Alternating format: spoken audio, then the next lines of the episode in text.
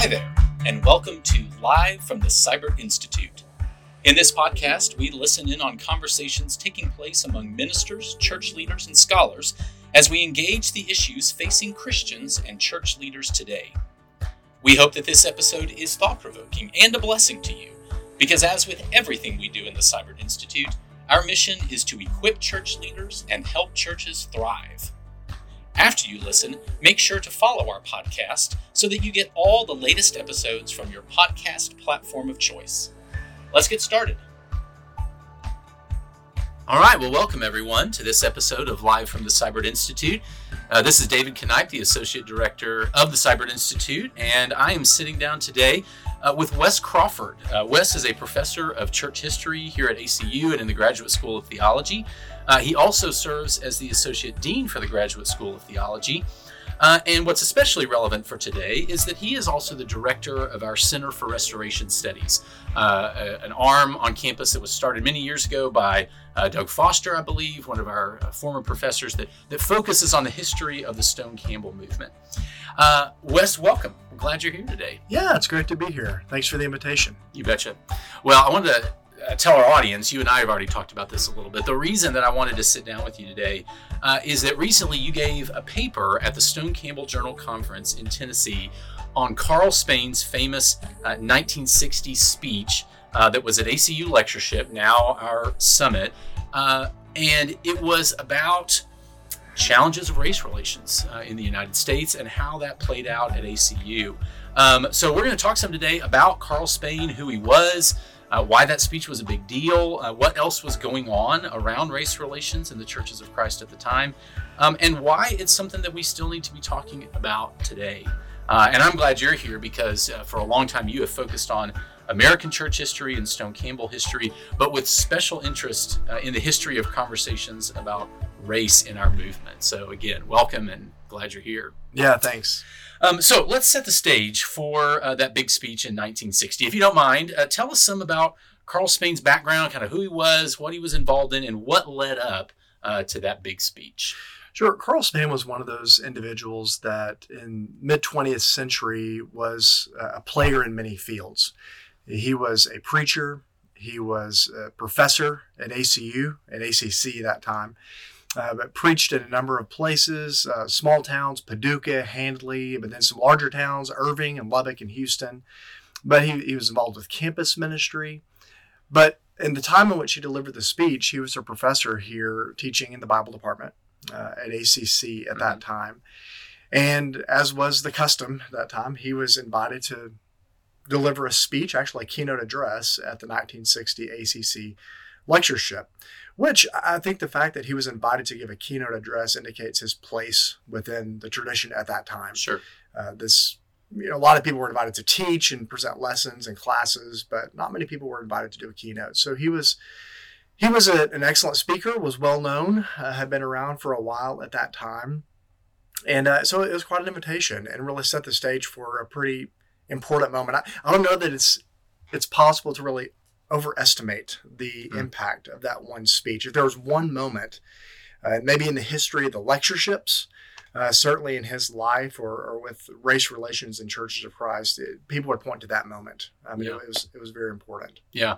Now we just uh, on campus we just had a renovation of Moody Coliseum, but Moody was not built yet, right? For right. a lot of us that are alive now, when we think of the big speeches at Summit mm-hmm. or lectureship, we think of Moody, but Moody wasn't there yet. So was this in Sewell? Was it wh- where was he actually giving this speech? Yeah, actually, you know, for years I had studied this speech. I knew who Carl Spain was. Uh, the subject of my dissertation deals with race relations in churches of Christ. Mm-hmm. So I'd, I'd gone through this ground for, for a long time before I realized I was looking at the, some of the archives of the Center for Restoration Studies, and there's a picture of Carl Spain delivering this speech, mm-hmm. and I thought, well, this doesn't really look familiar. Uh, so I talked to Mac Ice, who is the, the head archivist there in the, the, Brown Library at ACU, who knows just about everything there is to know right. about everything. Right. And he said, actually, he said Carl Spain delivered that speech across the street at Hillcrest Church of Christ. Ah, okay. And that's where they had delivered the keynote on okay. that day. And so that's that's where he is. And in my mind, I'd always pictured him standing somewhere on the campus, you know, delivering this, but it's actually across the street. Okay, so probably come from he's in a pulpit, He's in a pulpit, uh, but it's going to be a different different kind of sermon. right? Okay, all right. So tell us the story, some of the speech. I mean, so this is we're, it's February 1960. Right. Uh, we're still in the Jim Crow era. Um, Rosa Parks has refused to give up her seat. Emmett Till has been killed in Mississippi. Uh, Professor Eisenhower has signed the Civil Rights Act of 1957, not the, some of the later ones with which we're more familiar. Uh, but some things haven't happened yet, like the Freedom Rides, the March on Washington, Martin Luther King's I Have a Dream speech, Bloody Sunday in Selma, the deaths of Malcolm X and Dr. King. So we're kind of in the middle. I don't know if we'd call it a tipping point. It may have been kind of a tipping point for us, but Sure. um, we're not into some of the more famous things that have happened. So, what did Spain say that day, and why do you think he decided this was the time to give that lecture? Yeah, I I think there's a lot of things at play here, and there's a lot of context. On the one hand, you have, as you mentioned, some of the civil rights movement is really heating up Mhm. at this point. Um, people debate when did the civil rights movement begin. Right. Um, you know, some people say, you know, 1954, 1955. You have the Brown versus Board of Education decision from Yep. the Supreme Court. You also have the Montgomery bus boycott, which is really what put Martin Luther King Jr. on the map. Mhm. And so these things have happened. Emmett Till, uh, national attention, uh, the death of this young boy goes down to the South, uh, having lived in Chicago, was visiting relatives and was was lynched and killed. A Mhm. tragic story. So all of that's happened. That's in the the public's mind. But within Churches of Christ, it had been just completely quiet. Uh, the publications within Churches of Christ had not mentioned it. Uh, it had not been mentioned in the lectureships. Uh, preachers were not talking about it. It was just off the radar. I- I've told people before if your only window into American culture at that time, the 1950s and 60s, had been the journals or the lectureships associated with the Churches of Christ, uh, you wouldn't know that anything was taking place. Right. They just they just didn't mention it. Okay. And so on the one hand, it's important to remember he, his was the first voice in this from from the white churches of Christ. Mhm. Now there were other people, R.N. Hogan, for example, uh, very important black preacher in Churches of Christ, had been talking about this for some time, and some others had before. G.P. Bowser, for example, before that.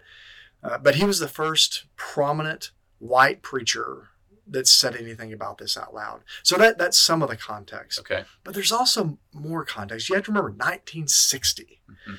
Okay, as you mentioned, uh, th- this is 15 years uh, past the end of World War II. Mhm. So you have the Cold War is happening. Uh, Nazis are still fresh in the minds of people, and so all of that is a backdrop. hmm All right, nothing's been said, so he ascends the stage that night, and I just want to read a, a paragraph Okay. from that speech and and take all of those things in mind and imagine what it would have been like to sit in the audience to hear these words uh, in 1960. So, and I'm quoting here. He said, "What right have we to talk about the two faces of Khrushchev?"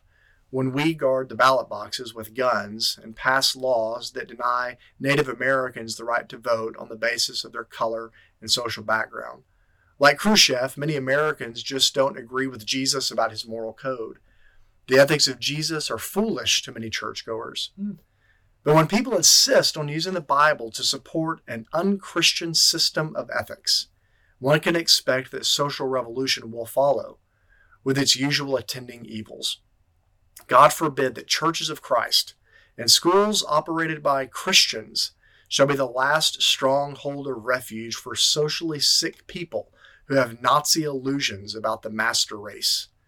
Political naturalism and the cloak of the Christian priesthood must not be the ethical code for the kingdom of Jesus Christ. I feel certain that Jesus would say, Ye hypocrite, you say you are the only one true Christians and make up the only true church and have the only Christian schools.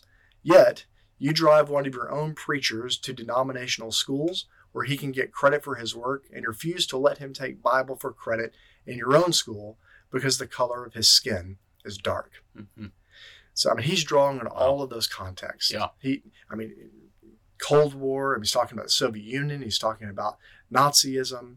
Um, he's criticizing this school uh, on two fronts. He's speaking as a representative of the school at the ACC lectureship who is still segregated at this at this Right. time. Yeah, because you mentioned Brown versus Board of Education. That did not apply to private schools, right? right. And so, and, really, the only reason some of these schools eventually made the turn to desegregation, some of them a decade Mhm. after Brown, was because the federal government was was threatening to take away funding for uh, grants, Right. uh, scholarships, Pell grants, and everything else. And so they, uh, in many sense, they they backed them into a corner, and then, and then they finally relented, but only after severe economic pressure from from the United States government.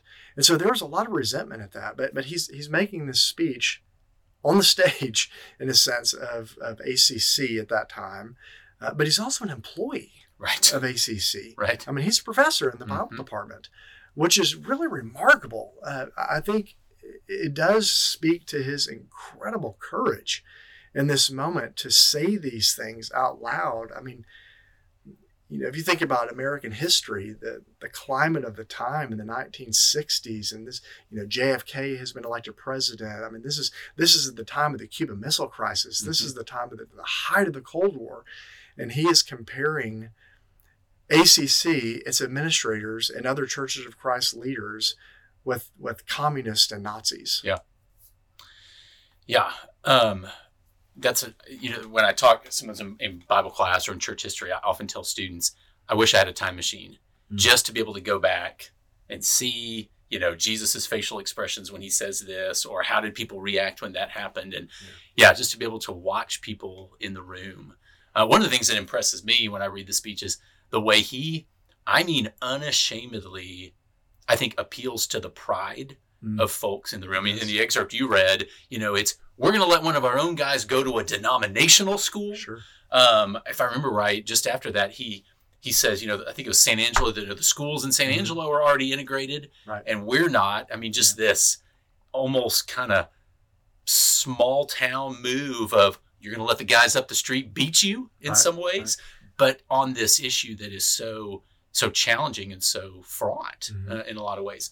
Okay, so I mean, what, the the way I was always taught this era was that kind of what you said before that for the most part, the white churches are basically silent. You know, Mhm. that Carl Spain kind of says something and is more or less kind of a kind of a lone voice. Would you say that that is is accurate, or is there more going on? I mean, especially once we get into the '60s, Mhm. are the churches completely silent? Are there are there exceptions? Yeah, the, the right word here probably is virtually. Okay, they were almost completely silent. Okay. Um, his speech really did more to open the floodgates than anything else. Okay. Up to this point, there's there's nothing said. There's nothing in print. Uh, the Christian Chronicle, the Gospel Advocate, Mhm. Firm Foundation, these leading journals at the time, they just didn't discuss it. It was Okay. as if it, if it wasn't happening. When he delivered this speech, a couple of things began to happen. Um, one is the Christian Chronicle opened up a, a an open forum in the pages Hmm. of the of their publication, inviting people to uh, submit their positions, and and there were Wow. pros and cons. You know, so they invited, and they were printed in the pages there. Uh, I haven't seen the exact numbers. I've, I've been told that after they printed that first publication, that the subscription numbers dropped Hmm. considerably because a lot of people didn't didn't want to hear about that. Sure. And, and it's the same kinds of things that we hear now Yeah. when people talk about race or racism. Uh, we have somehow bought into the idea that those are social issues, those are political issues. We shouldn't talk about those things at the church in the church. And, and they were saying the same things then. You're right. And so they didn't want to talk about that. And they criticized the editors and leaders of Christian Chronicle for bringing that into the kind of the church realm hmm but we, we it's, it's the same script Yeah. that we see now. Yeah. But by and large, it, was quiet Okay. uh, until the speech was delivered. Christian Chronicle opens up their pages, and then throughout the '60s, there are just a handful of white leaders in churches of Christ that begin to talk about this and are more vocal. Um, they're often pushed to the margins, Okay. uh, and whenever they open their mouth about this, they are suddenly, in some sense, uh, their invitations are rescinded to Right. speak at lectureships or invited to speak at meetings, which is a big deal Yeah. at that time. And so, uh, for example, Walter Burch uh, was just a hero in this time. was a, was a, marketing guy that, that preached, spent some time in um, in Abilene, but spent some time in the north as well. Uh, John Allen Chalk uh, was a very important voice here, herald of truth. Uh, was preached for a moment at Highland Church of Christ in Abilene, but is is mostly known for his career as the the primary speaker and herald of truth. Mm. Um, he was very vocal in this.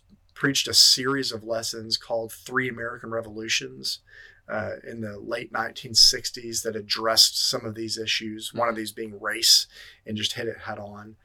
Uh, there, there were a handful of other folks that were really actively involved, uh, but again, they were marginalized. Yeah. And, and, once they did speak up about this, they were pushed even further to the margins.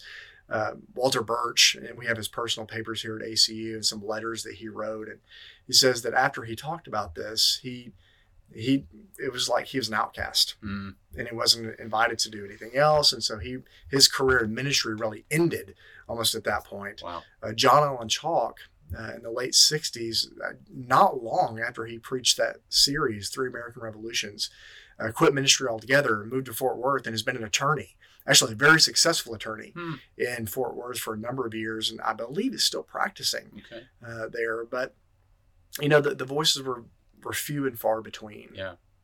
So something you said, you know, it opened the floodgates. It sounds like opened them a little bit. A little bit cracks. Yeah, yeah. yeah that's right. But clearly there are there are more voices there right. uh, that maybe didn't say things or didn't say as much as they might have wanted to. Right. Okay. Well, so what happened for Spain? So I mean, he gives a speech, and you know, to my awareness, I mean, he continued to teach at ACU for a right. long time, wasn't right. fired for many decades. Yeah. Right. So, kind of what happened to him yeah. in the aftermath? Yeah. So this is a fascinating piece of the story. And I've talked to you about this a little bit, David. And this is in my research right now. I'm trying to get at the answer to that question mm-hmm. in, in, a better way. One of the amazing things to me, just looking as a, as a researcher in this topic, is that he delivers this speech in 1960. And then throughout the rest of the 60s, there are other individuals like like Walter Burch, John Allen Chalk, uh, some others that are that are hosting race relations conferences. Mm-hmm. Uh, there's a meeting in Nashville. There's a couple of meetings in Atlanta. Um, they're they're they're attended by a lot of people, a lot of white and black leaders in churches of Christ. Uh, at the one of the Atlanta meetings, they actually um, sign a document like a statement wow. like we agree to do these things. And and it was it was pretty interesting because you had college presidents there you had journal editors you had some preachers white and black that were all there. And many of them that were there signed this document that commits we're gonna we're gonna turn over a new leaf and we're gonna make these commitments to, to change things mm-hmm. in, in churches of christ. So that's happening. There are a couple of major publications. Uh, 20th century christian for example uh, has a special edition that um, I think the editor at that time was Norval Young and Bill Banowsky. They're working on this with Walter Burch and others, and they agree to publish a series of essays that are that are dedicated to this issue. Once again, they lost a lot of subscribers sure. after they published it. But all that to say, there are things happening throughout the rest of the 1960s, and I would think and most of us would think that here's Carl Spain in 1960 delivers this very courageous address. You would think that he would be at the forefront of some of those other efforts. Mm-hmm. But the reality is, he just disappears from the conversation. Hmm. Um, he's still around. He's yeah. still teaching at, at ACC, uh, taught for, for many, many years after that. But as far as I can tell, like in print, there's nothing else. Wow. Um, and we have we have all of his sermons, or many of his sermons, in the Center for Restoration Studies. We have these publications. He's writing about everything under the sun, mm-hmm. but he doesn't tackle this subject anymore. Mm. And that's interesting to me. Um, and, and I've, I have some you know, hypotheses these about about what possibly is happening there, but no clear evidence yet. Um, he has a relative that I've been trying to talk to, and, and I'm hoping that maybe there he can shed some light onto this. Mm-hmm what I've been able to piece together is that, and this should, comes no surprise, he received an incredible amount of criticism mm. in the time. You know, here we are in the you know the 21st century, and we look back at Carl Spain and we hold him up as a hero. Right. You know, there's a center yeah, at ACU's campus named, named after Carl after Spain. Yeah, I mean, we so we we really laud him and praise him for the things that he did, his courage, uh, much like we do, for example, with Martin Luther King. Sure. But in their time, hmm Martin Luther King, you know, if we recall, he was assassinated. Yeah. Uh, in his time, uh, Carl Spain received a lot of criticism. Hmm. Uh, I've been told from people that he even received death threats at his home, he and his family. Wow. And it was a difficult, difficult moment. There was a professor that worked here at ACU for many years that was a good friend of Carl Spain. And I've seen some of the things that have been published in an interview with him, uh, Ed Enzer. And apparently they confided in one another and he he tells part of that story just how difficult it was for for Carl Spain and his family Yeah. to endure all of those things. So my hunch is that he reached a point and, and decided I I just can't do it anymore.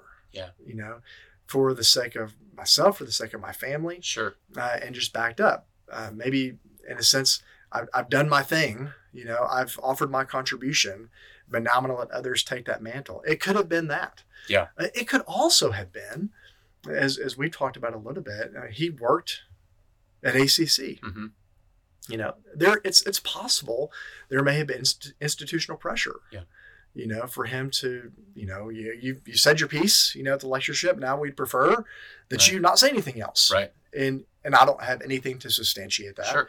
But that's a possibility. But Yeah. you know, as historians, that's what we do. We try to dig a little bit and trying to find really what is the rest of that story.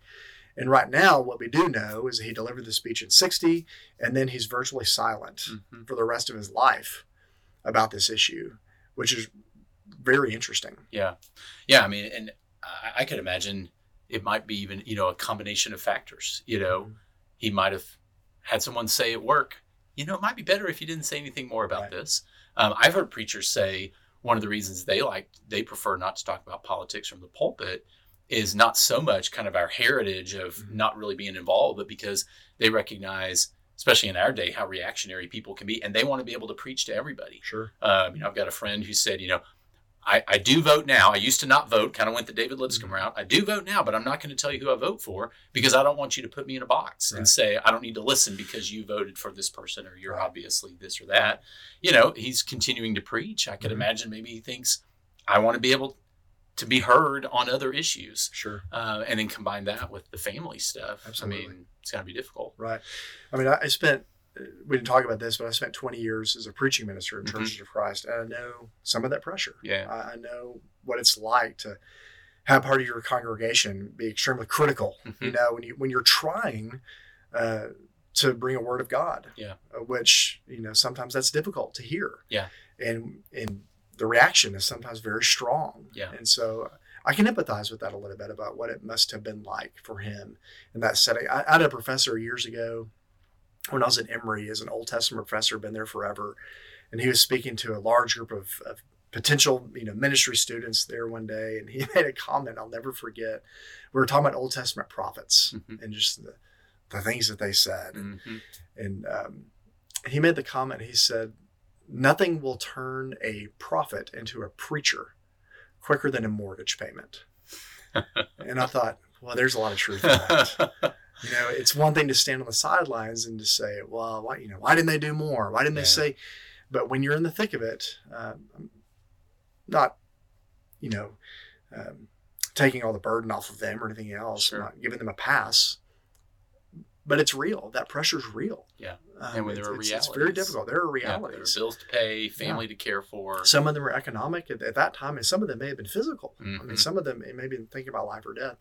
So um, certainly laud him uh, for for what he did, and and left wondering, you know, what happened after the Yeah. after the fact. Well, in just a second, I'm going to ask you about kind of why why we still need to be thinking about this, Mm-hmm. but make sure folks know. So he gives that speech February of 1960, and I think it Mhm. was the next year that we Mhm. admitted the first students of color to the graduate Bible. Graduate Is that Bible. right? Yeah, and then the next year to the undergraduate, Okay. and so it, it did. I mean, some would say, you know, it it one thing led to the other, and it's possible. Now, one of the interesting pieces of this story is that at that time, whenever you delivered a keynote address Mhm. to uh, one of the lectureships, you're required to present an advanced copy of the speech. Okay. And so it's likely that at least a part of the speech had been read hmm by administrators at ACC at that time. I think it was supposed to have gone to the, the administration and then even some some members of the Bible faculty, maybe Mhm. ministers of the, the College of Biblical Studies at that time. So they knew part, at least, of what he was going to say, and they let him say it Mhm. anyway. They didn't rescind the invitation. Now that's different. A few years later, a guy by the name of Roosevelt Wells, an African American preacher in Churches of Christ, was invited to give a speech at the lectureship at Harding University. Uh, much was the case like was here. They presented an advanced copy. Mhm. His his speech was going to center on race, and they rescinded his invitation Wow. and said, you know, your your speech doesn't fit the assigned topic. You Mhm. know, and they just they didn't want him to, to say anything like that in Searcy. But here they let him deliver the speech, Yeah. and so we're left wondering, you know, what was at play there? It could be that ACC at that time was was moving in that direction. Yeah. And they wanted to test the waters. You know, let's Mm. let's see what happens when he delivers this speech. And, Yeah.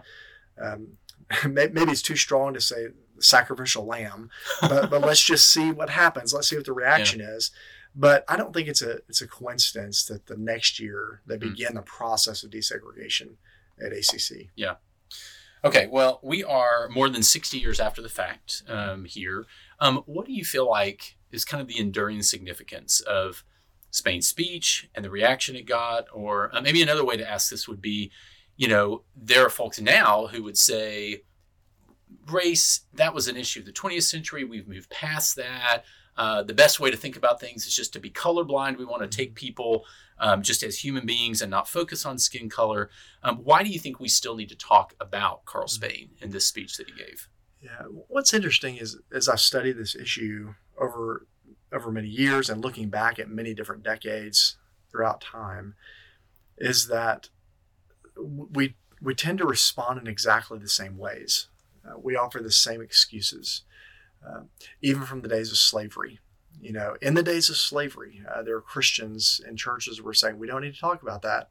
It's a political issue. It's a social issue. Let the government deal with it. Mhm. It'll work itself out.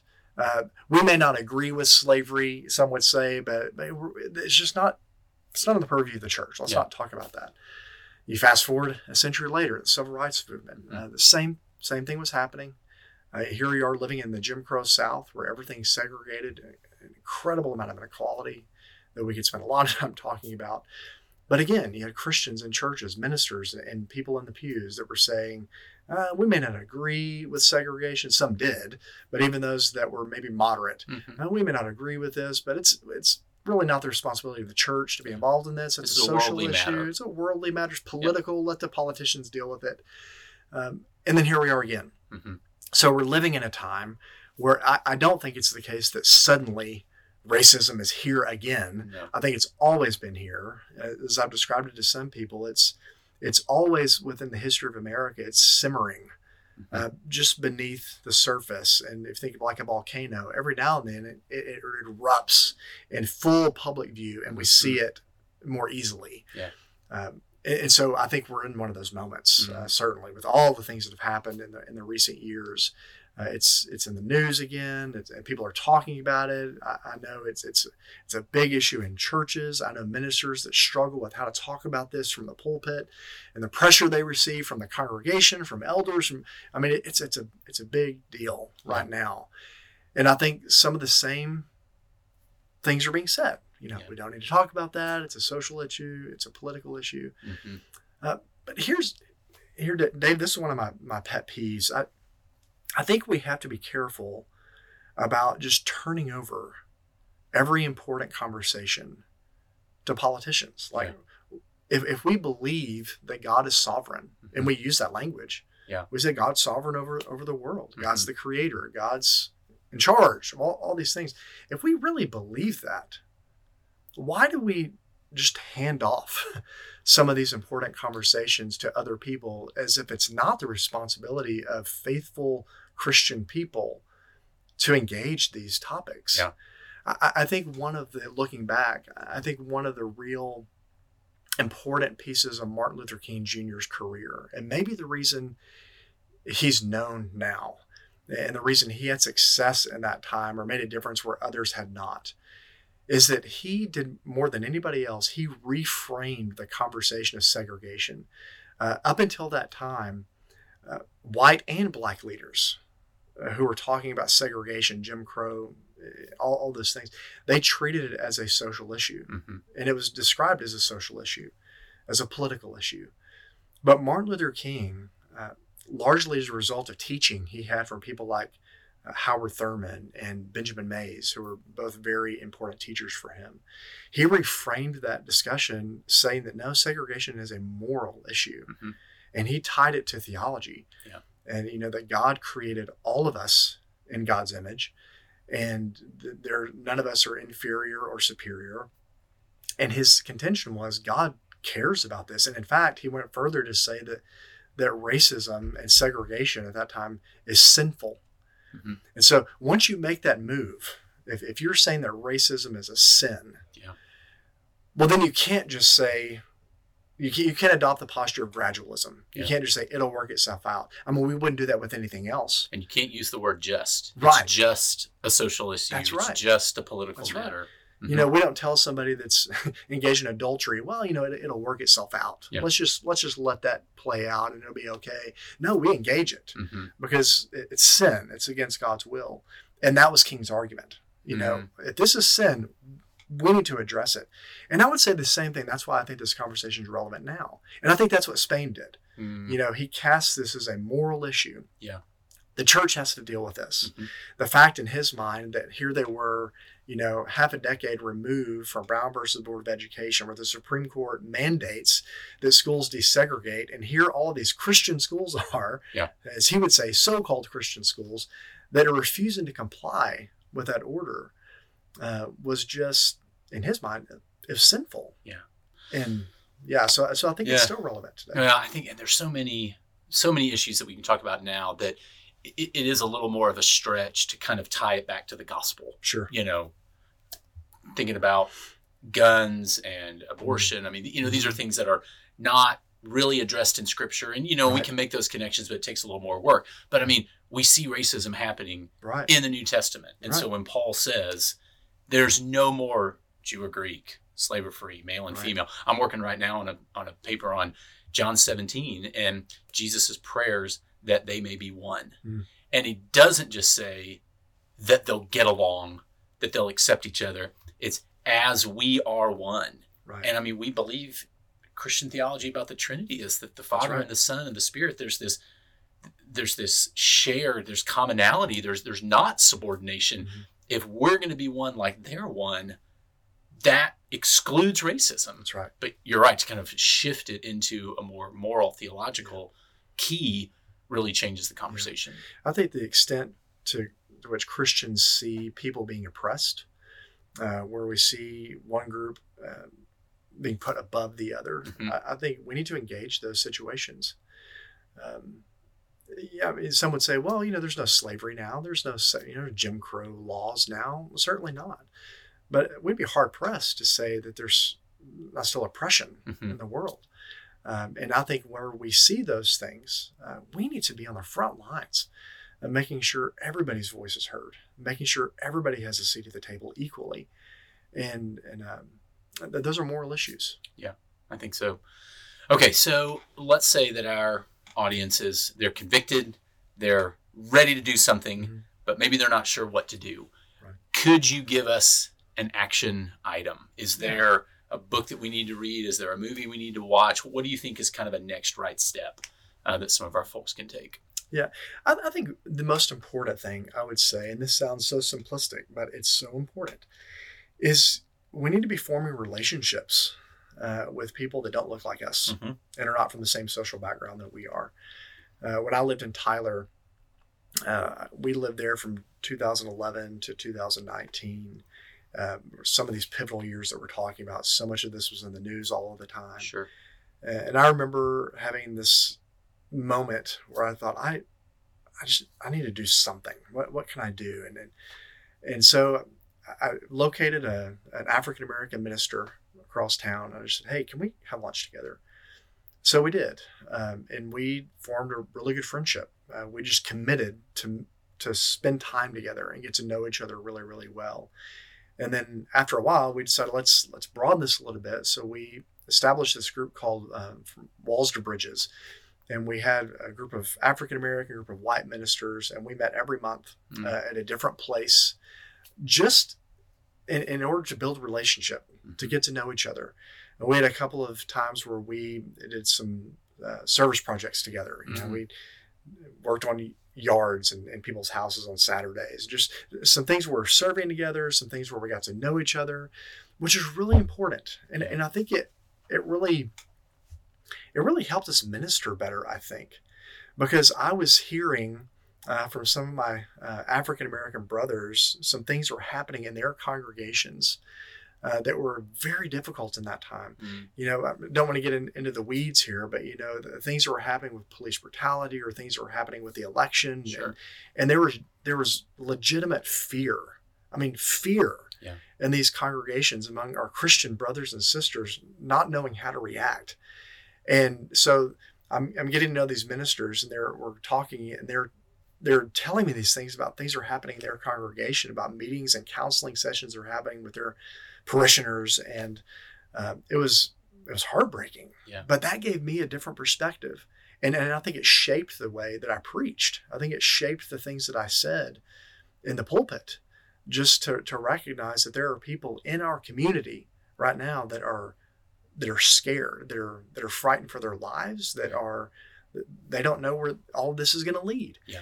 And these are our Christian brothers and sisters. But I think that only happens when we form a relationship with people. And so that's the most important thing I would say. Is Mhm. it sounds so simple, but really, uh, form relationships with people that, that don't look like you. Yeah. And, and I think that'll broaden your perspective quite a bit. Yeah, no, that makes a lot of sense, and I, and I appreciate the way you're kind of connecting, forming relationships with them, being able to hear Right. just that that pain, that fear, whatever's going on, because it was going on in Tyler before you were aware of it, Absolutely. and it's happening in our communities. But the only way you're going to hear about it is through those kind of relationships. Sure, yeah. And I think it's important to say, uh, say, I'm a white male. I'm not apologizing for being a white male. Sure. That's who I am. Um, as a white male, there are some things I don't see. Yeah. I just don't. Um, and so I think some of these relationships that I've had with, with folks make help me realize that there are things happening around me that I'm not aware of. Mhm. And and just as as a white male, as someone that lives in this time, I in some sense I, I can go through life and I can look the other way and I cannot be touched or impacted by a lot of these things that we're talking about. Mhm. Um, I know that that's possible. But as a Christian person, as a follower of Jesus, I can't do that uh, because I recognize there are people walking in a parallel track that are having a very different experience uh, through no fault of their own. Yeah. And I, I just feel an urgency to do something about that. Yeah. No, I think that's great. Well, Wes, thank you so much for uh, sitting down with me. I really appreciate this. I think um, our people are going to appreciate uh, kind of both halves of, of this podcast and um, uh, this conversation, obviously, that needs to continue. Um, let me ask, as we're closing up here, um, if people want to reach out to you and connect, what would be the best way to do that? Are you on social media? Do you have a, a Substack? Is just email? What would you say? Yeah, I mean, the, probably the easiest way is just email. Okay. Uh, I'm, I'm pretty easy to find. Like I said, I, I teach it at ACU. Uh, Okay. the, the easiest email address we have is just wes.crawford Okay. at acu.edu. I'm happy to answer questions or engage in, in discussion. Uh, I, I'd love to, to be in dialogue with folks. Okay. Very good. Well, folks, don't hesitate to reach out. Uh, and as always, you can find all of our uh, podcast episodes at siburtinstitute.podbean.com. I saying it off the top of my head. I can't remember if it's .com or .org. I think it's .com, uh, but you can Google and you can find us there. Uh, thanks again, Wes, and to our audience. Thanks for being with us. Great. Yeah, thanks, David. Thanks for listening today to Live from the Siburt Institute. We would love to connect with you on our social media channels, and you can always find all of our various resources at our website, siburtinstitute.org. If you haven't done so yet, make sure to subscribe and follow this podcast on your platform of choice, then share it with your friends. Until next time, may God bless you in all that you do.